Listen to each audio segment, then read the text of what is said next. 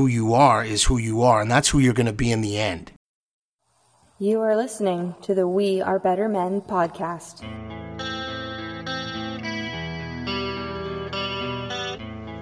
You're listening to the Better Men podcast, a No Deadbeat Society project. www.wearebettermen.com.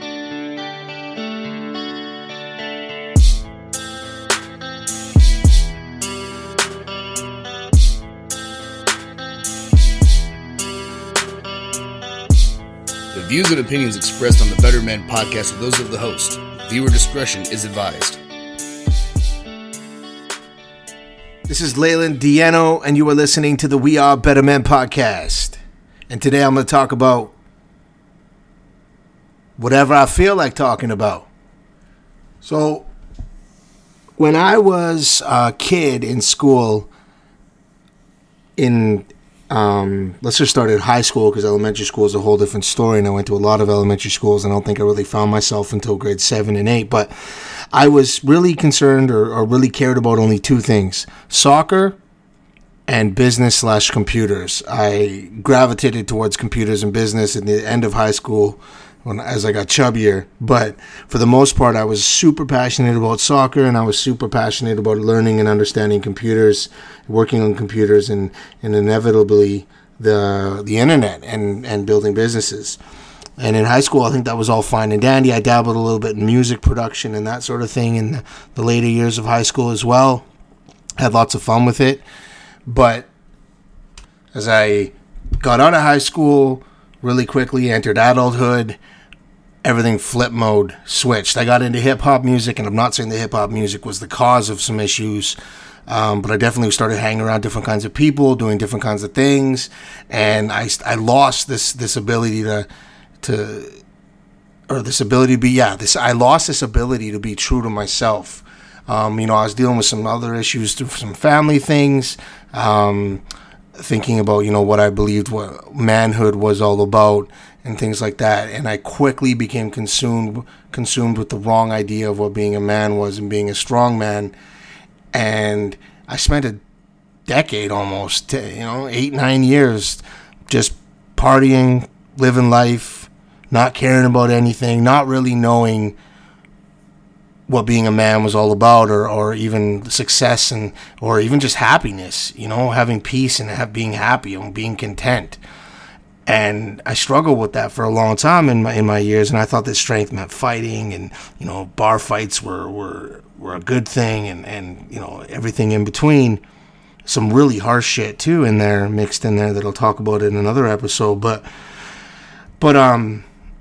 it's funny because I completely lost who I was, and I was so passionate about computers, and I had that skill working, the business knowledge and working on computers throughout all this time. I didn't utilize it because I was worried that I would be labeled a geek or a dork, and that wasn't cool, and that wasn't strong, and that wasn't what being a tough guy or a man was all about. I needed to get covered in tattoos, be a tough guy, and walk on the wrong side of the tracks and things like that, and the wrong side of life, I should say.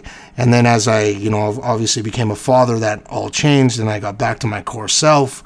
But I'm seeing success now with these things that I was geeky about before, but I'm proud now. I'm proud to be a business geek, a digital entrepreneur, passionate about my career. I have no embarrassment about what I'm doing now as a 35-year-old man, as opposed to who I was when I was 25 and what I would have thought about someone like me.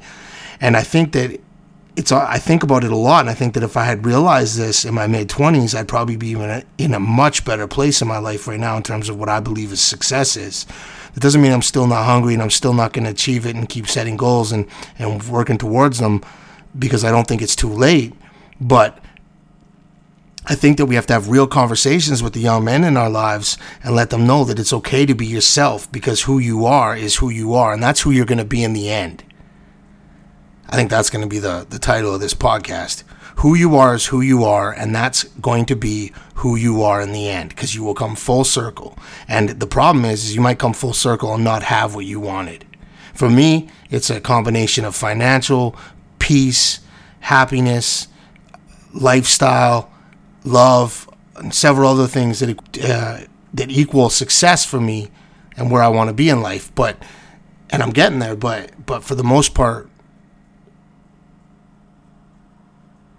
if I had realized this at a younger age, I'd be much closer to those goals now. And, you know, everything happens for a reason is what people throw around, and I believe that because of my faith and everything. But at the same time, kicking my butt 5 years earlier, my son would have come into this world with me maybe a few years ahead.